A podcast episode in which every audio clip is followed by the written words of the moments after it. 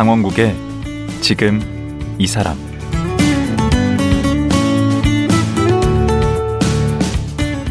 안녕하세요. 강원국입니다. 어제에 이어 오늘 또 박준영 변호사와 얘기 나누겠습니다. 어제는 천신만고 끝에 2002년 사법고시 합격증을 거머쥔 얘기까지 들었는데요. 그러나 기쁨도 잠시 꽃길만 걸을 줄 알았던 그의 앞날은 여전히 가시밭길이었습니다. 학력, 경력, 인맥이 부실한 그는 법조계에서 일명 족보 없는 사람이었던 것이지요. 흑수저 박준영 변호사는 어떻게 국내 최고 재심 전문 변호사로 거듭날 수 있었을까요? 박준영 변호사 만나보겠습니다.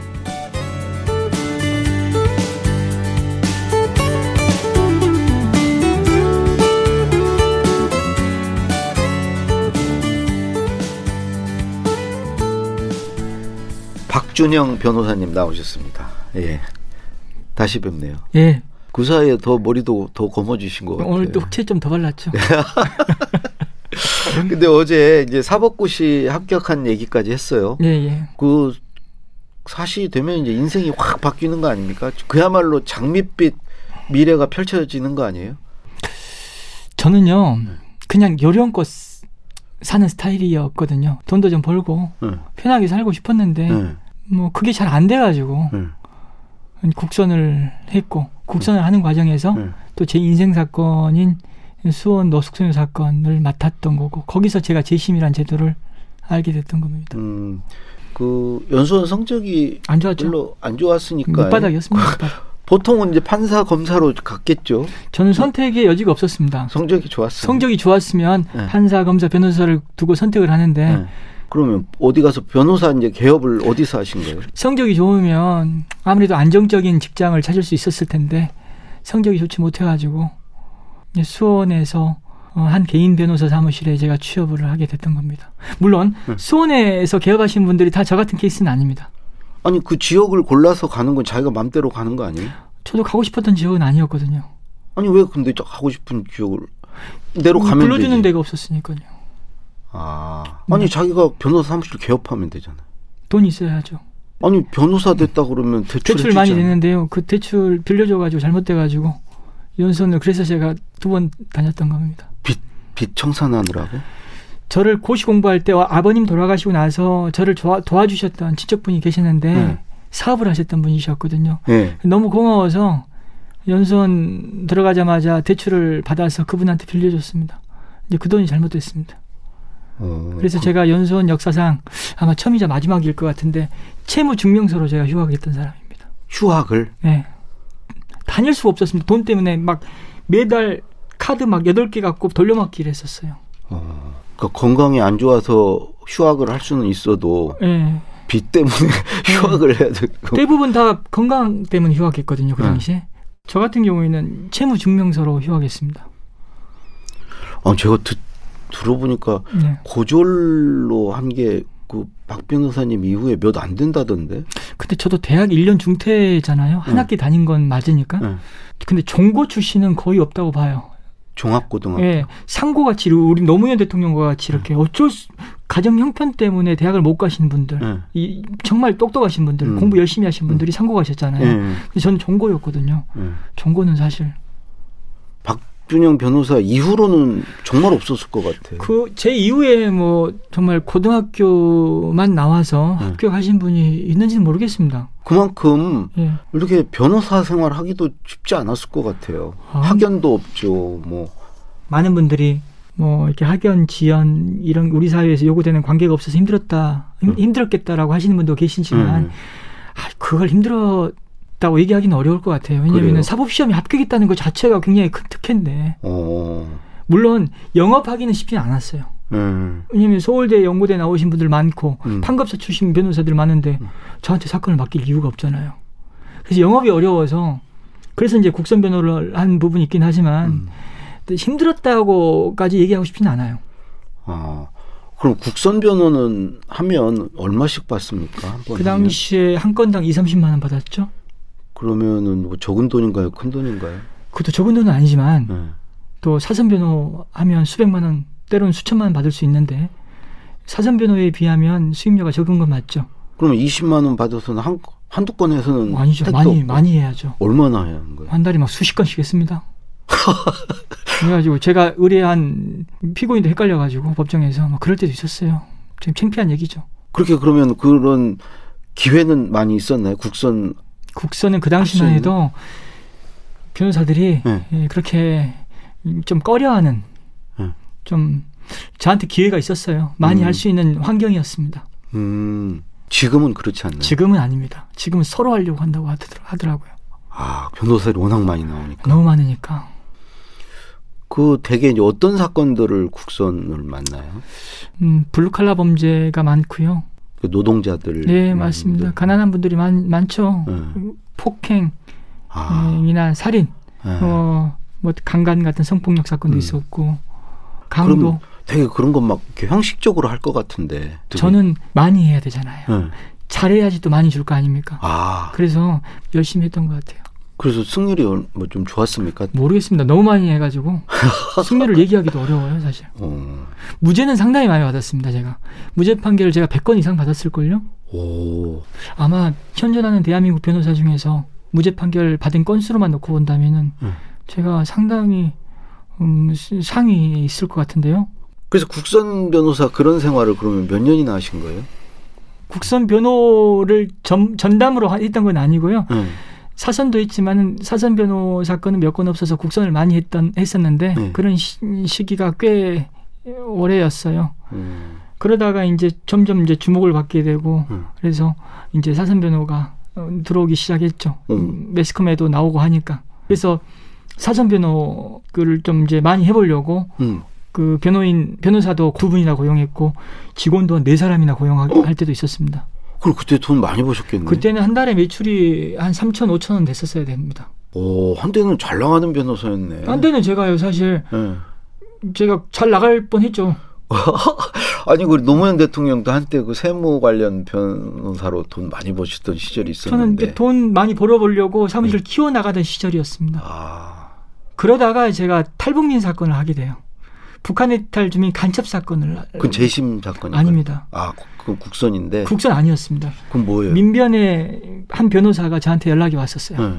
좀 이 같이 해볼 수 있냐고. 네.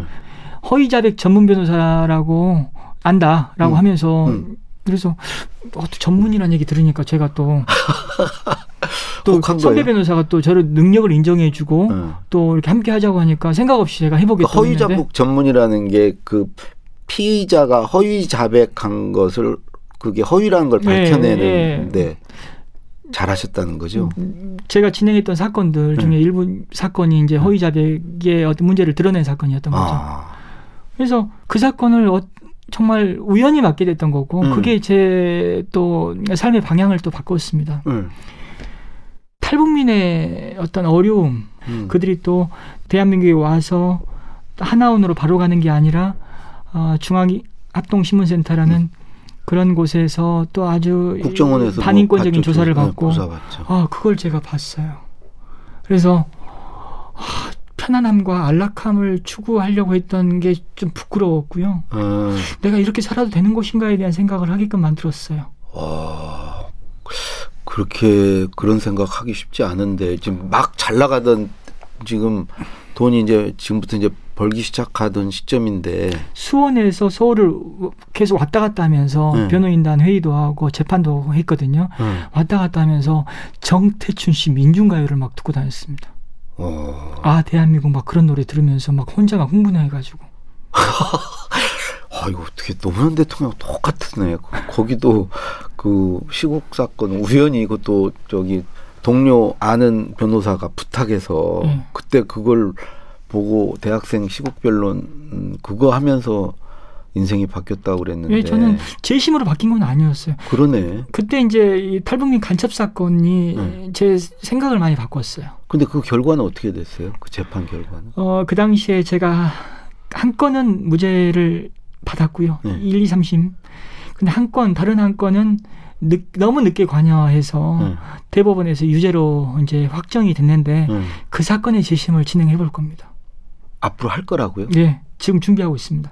어, 어. 제가 진행했기 때문에 억울하다는 거 너무 잘 알거든요. 어. 이제 간첩 사건이기 때문에 음. 좀 민감하고 음. 또 여러 가지 어떤 오해도 있을 수 있는데 음. 저는 간첩이 아니라는 걸 확신하고 있습니다. 음. 그러면 이제 그 재심 변호사로 이제 그 첫 번째 맡은 그럼 재심 사건은 어느 거였어요? 수원 노 숙소녀 사건이었는데요. 네. 일곱 명의 억울한 음, 그 억울하게 이제 누명 쓴 사건. 다섯 명은 학생이고 여학생, 예, 두 명은 아, 노숙인이고 예 맞습니다. 예. 다섯 명의 하, 학교 밖 청소년이라고 하죠. 가출 이 가출한. 했던 아이들 다섯 명 그리고 두 명은 성인 노숙인인데 네. 지적 장애가 있었습니다. 예. 총 일곱 명이 사람을 죽였다는 누명을 쓴 사건입니다. 예. 거기서 이제 다섯 명 학생들은 무죄를 입증하신 거죠. 일곱 명다 무죄 판결 받았습니다. 근데 두 분은 이미 판결을 받았기 때문에 아. 재심을 하신 거죠. 맞습니다. 그 사건이 이제 국선에서 재심 변호사로 넘어가는 예, 넘어가는 징검다리가 그렇습니다. 됐네요. 근데 요즘에는 이 외국인 관련해서 그런 네. 재심 사건에 관심이 많으시다. 관심 있습니다. 외국인들 중에서도 네. 힘 있는 나라, 정말 경제적으로 굉장히 부, 부유한 나라에서 와 있는 사람들이 억울한 일을 겪, 당하는 건 아닌 것 같아요. 예. 영어 쓰는 예, 또 맞습니다. 백인 음, 외국인들. 예. 가난한 나라에서 온 사람들, 네. 이분들 중에서 억울한 일을 당한 것 같아요. 음. 그 구체적으로 사건들- 어떤 사건을 지금? 음, 택시 강도 살인 사건으로 알려져 있는데요. 예, 창원에서 발생한 사건인데요. 예. 그 사건에 우즈베키스탄 사람이 누명을 쓴 것 같습니다. 남자예요. 예. 어, 몇, 그몇 사- 년도에 사건이 일어난 거예요? 지금 10년 이상 오- 옥살이 했습니다. 아 그래요? 예, 무기징역 받았고요. 어, 그분이 제게 편지를 보내셨고 어, 억울해 보였어요. 그래서 또 판결문도 받아봤고 아 이거 허위 자백이구나 생각 충분히 들 수 있는 사건이라고 보- 전 보고 있고요. 어, 그래서 그 사건의 재심을 지금 준비하고 있습니다. 음, 또 충격적인 사건인데요. 1996년에 페스카마오 선상살인 사건이 있었습니다. 어, 그게 네, 사건? 조선족의 조선족 여러 명이 예, 그 한국인 선원 등을 포함해서 어, 10명 이상을 죽인 사건. 선상에서 반란이 있었다라고 그렇게 우리는 그렇게 알고 있고요. 예, 그 사건을 내서 그 한 사람 사형을 선고받았던 사람이거든요. 조선족이신가요? 예, 맞습니다. 어, 그 사람의 재심을 지금 준비하고 있습니다. 어, 그 사람이 어, 주범으로 몰렸고 또 그 사람은 사실상 다른 공범들의 어떤 협박이 못 이겼던 부분이 분명히 있는 것 같은데 그런 음. 부분들이 전혀 반영되지 않고 주범으로 몰려서 사형을 선고받은 것 같긴 같거든요. 살인한 건 맞은데. 그 사람이 직접 살인한 건 아니고요. 다른 공범들이 살인을 했고 그럼 그분은 완전히 무고하네. 완전히 무고하다라고 보기에도 또 좀 약간 어려운 지점이 분명히 있습니다. 그분도 지금 형을 오래 살고 계시겠네요. 예, 지금 사형 을 선고받고 이제 복역 중에 무기수로 노무현 대통령이 감형을 했고요. 예. 사면으로. 그래서 지금 무기형을 선고받고 26년 이제 27년째 복역 중에 있습니다. 그러니까 이제 그런 분들이 또 우리 사회에 또 약자 중에 또 약자 외국에서 이제 오신 분들 네, 맞습니다. 굉장히 비난 가능성이 큰 범죄, 큰 사건이다 보니까는 변론도 위축될 수밖에 없는 사건입니다. 그런 사건이. 음, 또 조선족이고 우즈베키스탄 어, 우리보다 더 또 열악한 어떤 음. 음, 환경에서 오신 분들이잖아요. 음. 그래서 억울함이 더 클 수 있습니다. 음. 역시 이제 우리 박 변호사님 하면은 예, 예.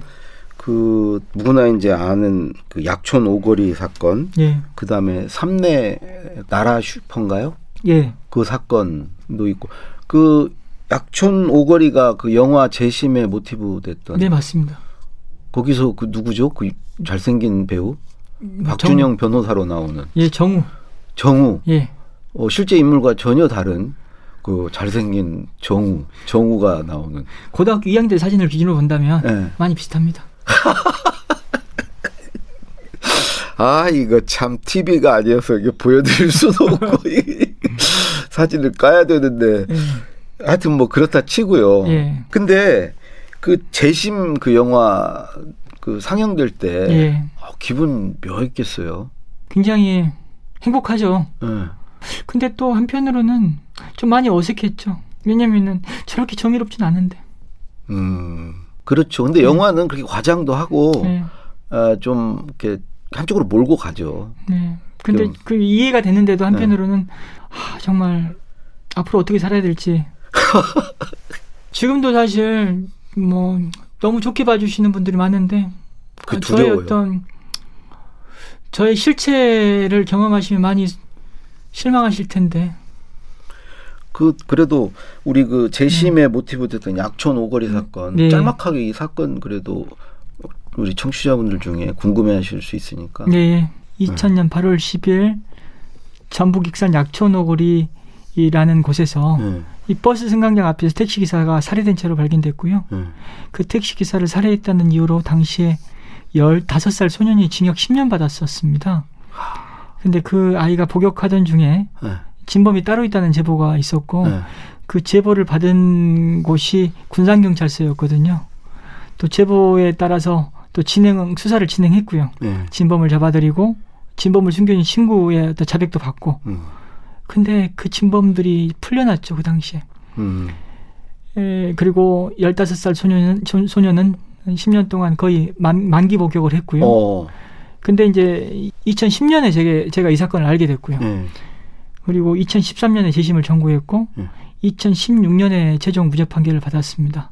그리고 그때 풀려났던 진범은 네. 음, 다시 잡혀가지고 지금 징역 15년 받아서 복역. 중에 있습니다. 어. 아니 근데 이게 네. 재심을 해서 네. 진범을 찾아내면 네, 그러니까 이게 이제 재심으로 거기서 이제 억울한 누명을 벗은 사람은 좋지만 네, 그 누군가는 또, 네, 또 들어가야 되잖아요. 네. 그한테 원한을 살 수도 있겠네요. 그렇죠. 많이 그게 부담되는 부분이었죠. 진범이 따로 있다는 사실을 공론할 때도 그게 다- 가장 부담되었고 네. 또 두려웠습니다. 음. 그래서 제 SNS에는 제 가족 사진이 공개되어 있지 않고 앞으로도 공개할 생각도 없고요. 그렇죠. 그분이 그 네. 형 살고 나와서 해코지하면 진범 재판 과정에 한번 제가 찾아갔던 적이 있었어요. 방청석에 앉아가지고 어, 진범이 재판받는 모습을 지켜보다가 흐느끼는 한 여성을 보게 됩니다. 예. 가족인 것 같아요. 아. 참 미안했습니다. 아, 아. 그래 세상 사람들은 진범을 잡아서 처벌케 하는 게 정의라고 할 수 있겠고 그 정의를 실현하는 과정에서 제 역할에 주목하지만 음. 누군가를 굉장히 가슴 아프게 하고 슬프게 한 사람으로서의 어떤 그런 미안함이 있던데요.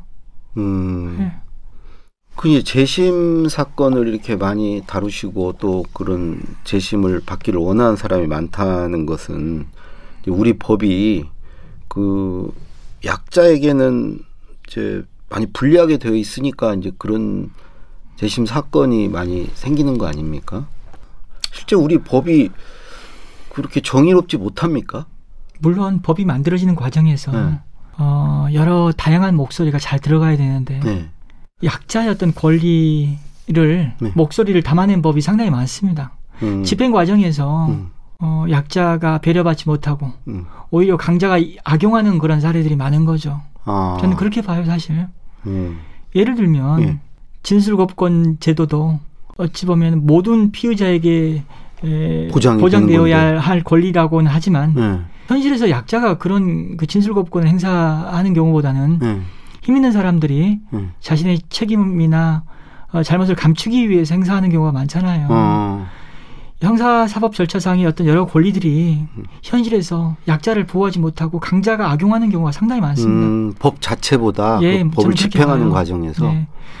법을 집행하는 과정에서 그 법의 어떤 제도의 어떤 취지에 맞게끔 운영하는 게 정말 중요하고요. 음, 이 약자를 배려하고 어, 약자 영- 인권을 어, 스- 고민하면서 법을 적용하는 게 중요하다고 봐요. 아, 그래서 중요한 것은 저는 인간에 대한 존중, 네. 배려 네. 이게 정말 가장 기본이 되어야 된다 고 생각합니다. 아 그냥 그 누구를 벌하는데 중점을 두는 게 아니, 아니고 그런 차원의 얘기보다는 법의 법과 제도가 모든 걸 해결해 주지 않습니다. 어, 또 우리가 생각하는 했던 대로 법이 운영되지는 않습니다. 법과 제도가 운영되지는 않아요. 어, 결국 법과 제도는 사람이 집행하는 거고요. 음, 법의 어떤 흥별도 사람이 채워가는 겁니다. 음, 사람이 사람을 바라보는 시선, 관점 음, 이게 정말 중요해요.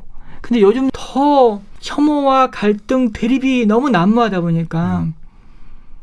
SNS를 보다 보면 너무 쉽게 사람을 규정 짓고 예. 어, 그렇게 선악 구분을 하고 나름대로 그 사람도 어떤 처지가 있고 사정이 있고 예. 그 사람이 처한 환경이 있는데 이- 있고요. 그런 걸 도외시하고. 도외시하고 어. 인간의 어떤 복잡함과 다면성에 대한 어떤 고민이 너무 부족한 것 같아요. 어. 누구나 쉽게 단죄하고 음, 이런다는 그렇습니다. 거죠. 누구나 비슷한 처지와 응. 그런 환경을 겪다 보면은 그렇게 살 수 있다라는 거 그런 생각을 하는 게 중요하다고 봐요. 음. 그런 관점에서 바라보는 게 필요하다고 봅니다. 그렇게 바라보면서 사람을 대하고 어떤 범죄자라고 하고 혐의자를 대할 때도 음. 그들이 살아온 인생 역정을 함께 들여다보면은 음. 배려할 수 있거든요. 아, 그 재심을 하다 보니까 이제 그런 걸 좀 많이 보셨나 봐요. 사회가 그냥 막 낙인 찍고 이렇게 사람을 규정해서 네. 몰아가고 네. 하는 데서는 안 된다. 네. 좀 더 깊이 들여다보고 네. 여러 가지를 이제 고려하고 해야 된다는 예, 얘기신 것 많이 같아요. 보여요. 지금 진행하고 있는 사건 중에서 재심을 청구한 사건입니다. 네. 음, 청구한 사건 중에서는 과학적 증거가 문제되는 사건이 있습니다. 음. 과학적 증거라 하면 굉장히 우리가 신뢰하거든요. 어, 그렇죠. 근데 그 과학에도 재량이 들어가고 음. 그 재량에는 어떤 권위를 따라가는 음, 음. 또 쉽게 편승하는 그런 모습들이 있어요. 아, 그러니까 뭐 서울대학교 의과대학 누가 이랬다 그러면은 그게 잘 받아들여지고 그리- 그리고 또 그런 권위를 갖고 뭔가 강단 있게 얘기를 해야 될 사람들이 안 하고. 예 뭔가 어. 검사의 어떤 정해진 결론에 따라가는 경우도 있고요. 어. 억울한 사람이 어떤 누명이나 게 접근할 수 있는데 예. 너무 쉽게 얘기하고 그런 검사의 논리에 뒷받침하는 얘기를 의견을 내는 경우도 있습니다. 그래서 억울한 어떤 무기징역을 받은 사건이거든요. 음. 그 사건의 재심을 진행하고 있는데요. 그 사건을 통해서 과학적 증거의 어떤 어떤 문제점이나 이런 것도 얘기하고 싶습니다. 그 요즘에 이런 얘기 많이 하세요. 그 의미 있는 선례가 되고 싶다. 저는 신영복 선생님의 말씀을 좋아합니다. 예. 신영복 선생님 말씀 중에 이런 말씀 있으세요. 한 사람에 대한 어떤 평가, 한 사람의 인생에 대한 평가는 그 사람이 살아온 어떤 시대의 어떤 모순이나 아픔을 얼마나 담아내는지가 기준이 되면 좋겠다라는 말씀하셨거든요. 음. 제가 변호하는 예. 또 앞으로 변호할 사건을 통해서 우리 사회의 어떤 모순이나 아픔을 많이 담아내고 싶습니다. 그 아픔을 그냥 담아내는 게 아니라 따뜻한 애정을 갖고 미래 지향적인 얘기를 하고 싶어요. 음. 사건을 통해서. 음. 그게 제 욕심이고 음. 또 그렇게 살고 싶어요. 그래서 재심도 제 개인의 역량이 한계 때문에 제가 맡아서 진행할 수 있는 사건은 소수입니다.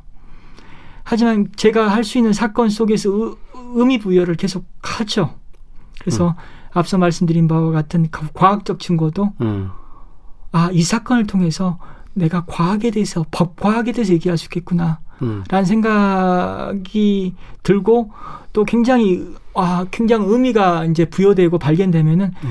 거기에 열정이 나오던데요. 음. 음.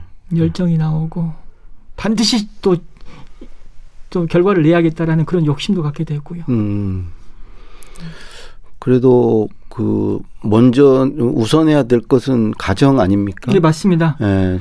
가정 자녀도 지금 셋씩이나 두고 계시고 그런데 집은 장만하셨나요? 아닙니다. 지금도 반월세 살죠. 음. 음, 반월세 살고 있고요. 물론 어, 최근에 무죄 판결을 받았던 그 음. 낙동강변 살인 사건에 그 억울하게 옥살이 하신 분들이 음. 집사라고 음, 하셨는데 예. 어떻게 바로 집 살 수 있어요? 아, 좀 눈치를 좀 보고 계시는구나. 어, 그래 그러면 누군가가 나를 공격하는 사람들한테 내가 지적받을 수. 있는 네. 지점이 된다라는 생각을 저 잘 알고 있고요. 예. 그래서 일부는 보증금을 올리는 데 쓰고 예. 또 일부는 그 사실 우리 사회에 힘들고 어려운 가정에서 또 열심히 해- 뭔가 해보려고 노력하는 아이들이 있거든요. 네. 그 아이들을 돕는 일에 지금 쓰고 있습니다. 오, 그래야지 욕을 안 먹을 것 같아요. 대단하십니다. 네. 예. 우리 박 변호사님 얘기 들으니까 부끄럽네. 예. 알겠습니다. 예. 근데 아까 사건 얘기 네. 사실 좀 제대로 좀 자연스럽게 못한 것 같아가지고 음. 그 베트남 사건이나 음. 사실 좀 더 준비해 왔다면 잘할 수 있었을 텐데 왜냐하면 이런 기회가 그렇게 많지는 않거든요. 예, 근데 이미 늦었어요. 이제 다 끝났고요. 다음에 또 한번 나오시죠, 뭐. 다음에는 네. 준비해가지고 네. 지금 진행하고 있는 사건의 네. 의미를 잘 정리해서 말씀드리겠습니다. 네. 준비가 안 된 것 같아요. 아니요, 아까 충분히 아, 예, 준비가 안저 돼서 우즈베키스탄 사건이나 우리 저 조선족 사건. 예. 제가 정말 한 말씀 더 드리고 싶은 네. 것은 우리가 가난했던 시절에 네. 미국이나 일본에 가서 정말 열심히 살았던 우리 있죠. 우리 앞선 세대들이 있지 예, 않습니까? 독일에 그분들이- 광부로도 가시고 네. 간호사로 뭐 사우디아라비아에 예. 가시고. 그분들이 거기서 사시면서 억울한 일을 겪었거든요. 예. 그런 억울한 일들이 재심을 통해서 무죄 판결을 받은 사건들이 몇 건 있어요. 아 외국에서. 네. 오. 근데 정작 이 나라에 와 있는 가난한 나라 사람들이 겪는 어려움에 대해서 네. 우리 관, 관심 가져야 되잖아요. 이제는 가져야죠. 네. 그래서 제가 진행하고 있는 지금 준비하고 있는 사건을 통해서 그 네. 얘기하고 싶은 거예요. 예. 그리고 절대 사람 함부로 대하면 안 된다. 우리가 그런 일을 우리 앞선 세대들이 겪었다. 근데 우리가 어떻게 사람을 함부로 대하는 게 말이 되냐? 음. 진짜 함부로 대하거든요. 음. 가난한 나라에서 온 사람들 음. 잘 대, 잘 대해주면 안 된다고 하면서 음. 잘 대해주면 기어 올라와. 그러면서 하- 사람 함부로 대하거든요. 음. 곳곳에서 그런 일이 벌어지고 있습니다. 예.